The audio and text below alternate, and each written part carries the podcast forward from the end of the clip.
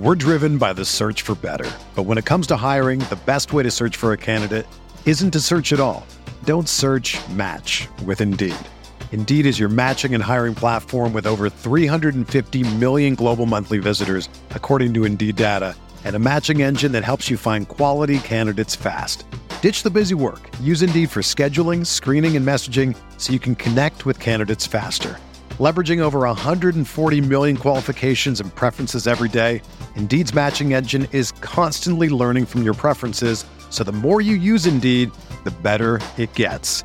Join more than three point five million businesses worldwide that use Indeed to hire great talent fast. And listeners of this show will get a seventy-five dollars sponsored job credit to get your jobs more visibility at Indeed.com slash Blue Wire.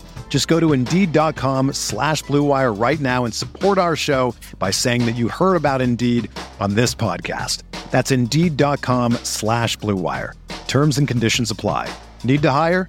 You need Indeed. What's up, y'all? It's Drewski, and I've teamed up with Mountain Dew to produce a hilarious new basketball podcast called The Dew Zone with Drewski. Learn the backstories of your favorite ballers and celebrities like Jamal Murray. Did you have, like, a favorite team? Was it the Raptors at the time or no? Was the Raptors even started around that time? Come on, bro. I ain't that old, fam. You talking like I'm fifty. Taylor Rooks, Asia Wilson, and many more. You won't want to miss this. Listen to The Dew Zone with Drewski on Apple Podcasts, Spotify, and wherever you listen to podcasts.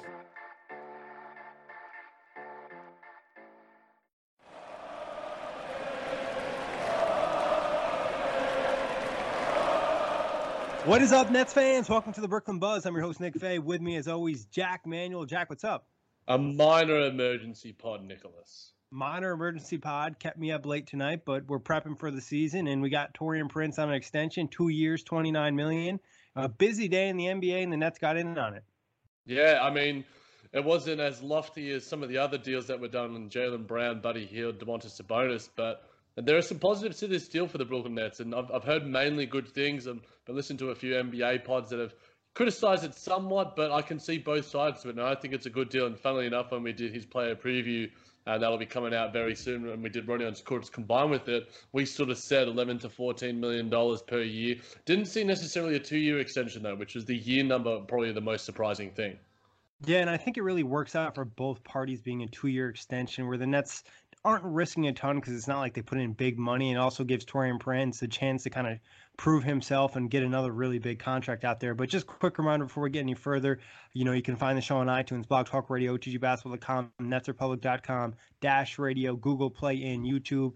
Uh, we've dropped a ton of player previews like Jack mentioned, including Taurean Prince and Rodion's. Also dropped their season preview, and that's where you can find our game recaps for this upcoming season. But how much do you think the busy day in the N B A with all these players signing extensions impacted the Nets to kind of extend Taurean Prince? Because if he went into free agency, there's a chance he rose pretty high in terms of the top free agents.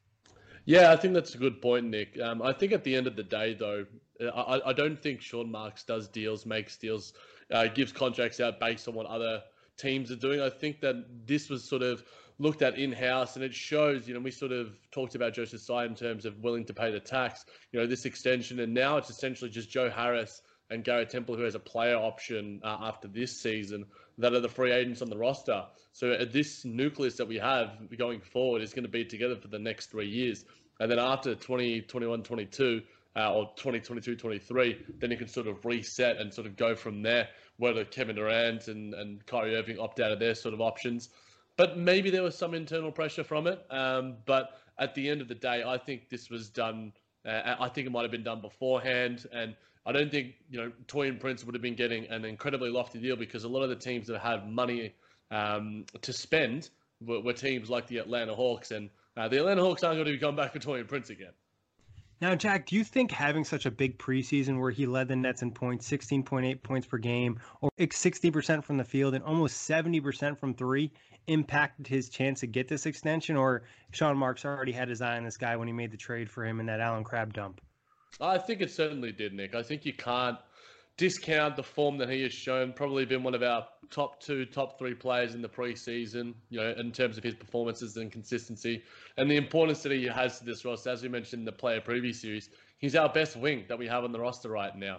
He has so much upside on the defensive side, partly because he's been quite poor on that end before. But like I mentioned before, he's shown glimpses throughout this preseason up against Anthony Davis, even moments on LeBron James, where he has shown some real acumen there and some real commitment on that end of the floor. And, you know, he showed his appreciation to, to the Brooklyn Nets franchise. And when he did tweet out, he said, "Goes to show you how great this organization is more so than how good of a player I am. They've embraced my family and I from day one. I could be anywhere, but God brought me here for a reason, and that's to help win, and to win you must sacrifice." So I guess in that sort of, and Nick, he didn't, he almost took unders, and it seems to me a trend for this Brooklyn Nets franchise. Spencer Dinwiddie, Caris LeVert, now Taurean Prince. All these guys are taking unders, it seems. Yeah, I mean, I think it's like this team really has a goal to win a championship, and they're a little bit closer than probably a lot of people anticipate, being such a new team. And it's great to see from Prince. And we know players kind of value themselves a little bit more than necessarily the public, but that's what you're supposed to do. Now, Jack, do you think, you know, Taurean Prince guarantees the Nets a championship window almost next year in the in the condition that Kevin Durant is, you know, ninety percent next season? Yeah, I think that having Taurean Prince on the roster, you need to have capable wings at the most important position. And I think it certainly puts us in the in the limelight, puts us in that sort of tier of championship contention. Now, obviously, so many things can happen in twelve months. So many things can happen in, in, in weeks and days in this crazy season. But it certainly doesn't hurt it at all, Nick. And I think having Taurean Prince, and hopefully he shows some real growth on the defensive end more than anything, because we know he's a shooter. We know he's got some real offensive pop. Um, and we know he can work in that offensive system for Coach Kenny. It's almost like um, Coach Kenny's wet dream, a wing that can shoot threes and hopefully play some really high-level defense. He's going to be incredibly important. So having him as a starting three alongside Kevin Durant, you know, projecting forward, obviously lots of things can happen, as I mentioned, uh, before that point does get does even get there. Um, but it's certainly a luxury to have. Yeah, and I should have mentioned this when I asked you about the preseason thing. But I think not only like his play in the preseason helped, but his fit in the net system kind of signaled to them like, hey, this is a guy that'll really work well with us. He's versatile, three four wing, can knock down the three ball, and he's also just a great complementary piece to other star players and other playmakers out there. And like you've been harping on, the defensive potential he has, it could just be a really incredible fit. If, you know, we're obviously talking hypotheticals in a sense, but it's a likely hypothetical that the Nets will have a starting lineup of Kyrie Irving, Caris LeVert, Taurean Prince, Kevin Durant, and Jared Allen next season. It's an exciting uh, potential starting five, that's for sure, Nick. And obviously, I think we sort of talked about the commitment in terms of what's happening this preseason. But, you know, the Brooklyn Nets did give up something to get Taurean Prince in the first place, getting giving up that, was it a first rounder? Yeah, so there was two first-round picks in the Allen uh, Allen Crabbe salary dump, and a lot of fans were like, "Oh, those two picks were to dump Crabbe." But really, realistically, I always believe this too, and we could go back to the podcast and listen to it. One pick was for dumping Crabbe, and one pick was for Taurean Prince. It it essentially was, and I, I think that it makes the most sense. So you're essentially giving up a first-round pick to get uh, a wing at a valuable position, um, and you're committing to him in the, in this sort of short term. Were you surprised at the length of the deal, Nick? Um. Somewhat, but I think for like the Nets, it makes sense, especially, you know, we mentioned Spencer Dinwiddie earlier, where they didn't do the long-term contract because it would almost be an underpay for some of the guys and it wouldn't give them a chance to go out and get one more big contract. I think for Taurean Prince at the end of this deal, he'll be twenty-nine years old, so he could get one more big deal. And the Nets also don't want to commit money because they don't exactly know who Taurean Prince is. You know, they've seen what he did in Atlanta. They saw him in the preseason, but it's not like he played on Brooklyn last year and they don't know him to the highest level. So I think it's almost a safe safe length for both both parties. If you were Sean Marks and, and you know, you you are the G M of the Brooklyn Nets, would you have given this deal or would you have waited out the season? I think, honestly, I know we talked about how we don't like to be pressured from the outside, but with all those moves happening, I think it almost forced your hand to a sense where you don't want to let Taurean Prince get onto the open market because if he does have an incredible season, there's a chance you can't keep him because it just might be too big of a number, or now you have to decide between him and Joe Harris and Dallas, or you're just like extre- extremely deep in the luxury tax, and that kind of even limits you in different ways. Yeah, and I think in, in that sense as well, if Taurean Prince had have played well and had have proven himself over the eighty-two games, it could have been an even more expensive extension. We could have been yeah. giving him four years, fifty-two million dollars, which you know, hampers the team, you know, hampers the team somewhat to an extent as well. So it almost is like a catch twenty-two when you're looking at all of the, the factors that are taken in in terms of the amount of dollars on, on offer, the years. You know, it gives you a little bit of flexibility in so many different ways. And those short sort of deals, you know, we saw going back to Joe Harris, two years, sixty million dollars. Caris LeVert, three years, you know, fifty-two and a half million dollars. And then Spencer Dinwiddie with about three years, thirty-five million dollars. You know, there hasn't been any large extensions unless you're Kyrie Irving or Kevin Durant. Yeah, exactly. And this is kind of like not the most likely scenario, but the shorter deal makes it a better trade asset too. You know, the team that's trading for him doesn't necessarily have to commit to him long term, or if it's an expiring contract type thing further down the line, because it didn't look like the Nets would trade him this year, but maybe when K D comes back, there's another all-star out there and they can make a really, really big splash. Now they have another tradable contract. Yeah, exactly. And, and in that sense, sort of, Nick, weighing up all the pros and cons, you know, if you're grading the, the Nets move and, and the contract extension and everything overall, if you're giving them a grade A, B, C, D, E, F, what are you going to give Sean Marks based on this extension alone? I'll go with uh, B plus here. I think it was a solid move. I don't think it's his best move because there is still a chance that we don't know who Taurean Prince is or if he's going to have a great season because, like I've mentioned before, he didn't play in Brooklyn, but it also has the potential to be a steal. He could end up earning a contract if he didn't sign this extension for maybe about eighteen or twenty million this upcoming offseason, but now they have him at a good price around fifteen. I think you like it. And you like it for the senses when you're capped out and you have guys like Kyrie Irving and Kevin Durant and DeAndre Jordan and Caris LeVert and Spencer Dinwiddie. You're not going to have options to bring in free agents or bring in pieces. You keep him here, and like I mentioned, he could be a trade asset too. So I think it's a good move in, in terms of long-term and short-term.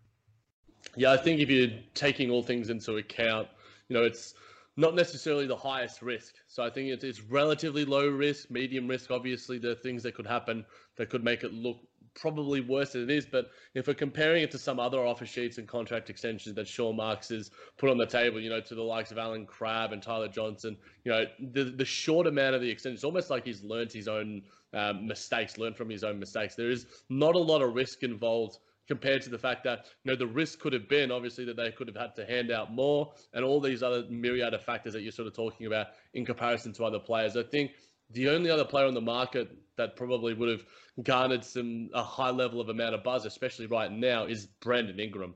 Uh, Brandon Ingram is essentially the, the only really guy left on the market who is going to be probably one of the more coveted free agents, and that's saying something heading into this new class. So I think you do make a fair point in that regard.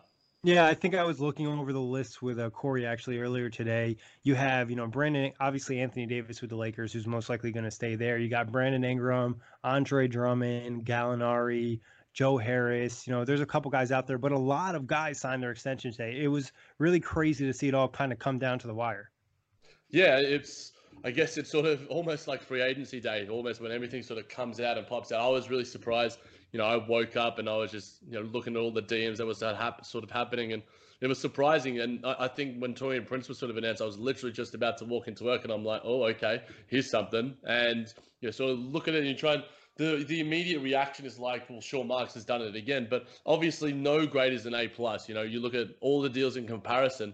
Out of all the deals that were done today, it's probably one of the better deals because of the low risk involved and because of the fact that, you know, we're not, it's not an extensive deal and you're paying for somewhat of upside, but also you're giving the player the option, like you mentioned, Nick, to get back on the market and earn another sort of solid deal. So I think it benefits all parties involved.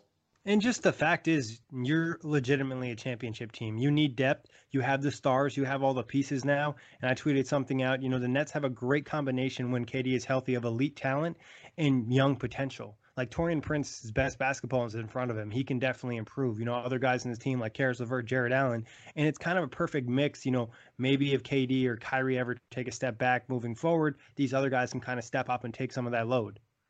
Yeah, I think it just makes everything, the, the balance of this roster, there is um, a stability within it. Um, in terms of the fact that, you know, guys have gotten paid, so they're not really going out there to prove anything. They're an individual worth. You know, they're all there. They're all uh, wanting to achieve a common goal. They want to get that chip. It's unlikely this season, but, you know, we can certainly make some steps. And I think all of these deals, um, it'll be interesting to see what happens with Joe Harris next, but I think that's probably down the line where probably a bit more focused on what's happening at the starting points of the regular season. Now, Jack, one last question. This is just kind of for fun. If the Nets were one hundred percent healthy this year, would they be the best team in the Eastern Conference? Yes, because Kevin Durant is that good. I agree. I think the depth would be incredible. You'd be starting Kyrie, LeVert, Prince, K D, Jared Allen. Your bench would look like Spencer Dinwiddie, uh, Garrett Temple, Joe Harris, Rodions, and DeAndre Jordan. You're literally looking at, in a sense, what the Clippers have right now in terms of the amount of top-end talent with the amount of depth. And because the, the the Nets are missing their key piece, it's like how if Paul George were to be out an extended period, to be honest, it's more like if Kawhi Leonard were to be out for an extended period. But the Nets are still a very good team. You know, I've talked them up as a third seed. Um, it does all start in, in, in only a couple of days. We'll be getting those game recaps to you soon enough. Um, and there's, you know, Spencer Dinwiddie's contract still has to be finalized. There seems to be some progress with uh, him in the N B A, so that's uh, obviously a good sign for him as well. Um, but I think we're really excited to just get the basketball up and going.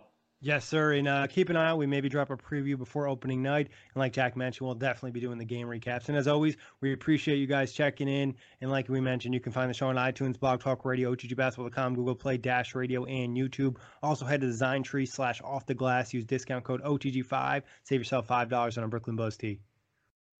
Sugar Ray Leonard, Roberto Duran, Marvelous Marvin Hagler, and Thomas Hearns. Legends, whose four-way rivalry defined one of the greatest eras in boxing history. Relive their decade of dominance in the new Showtime sports documentary, The Kings, a four-part series premiering Sunday, June sixth, only on Showtime.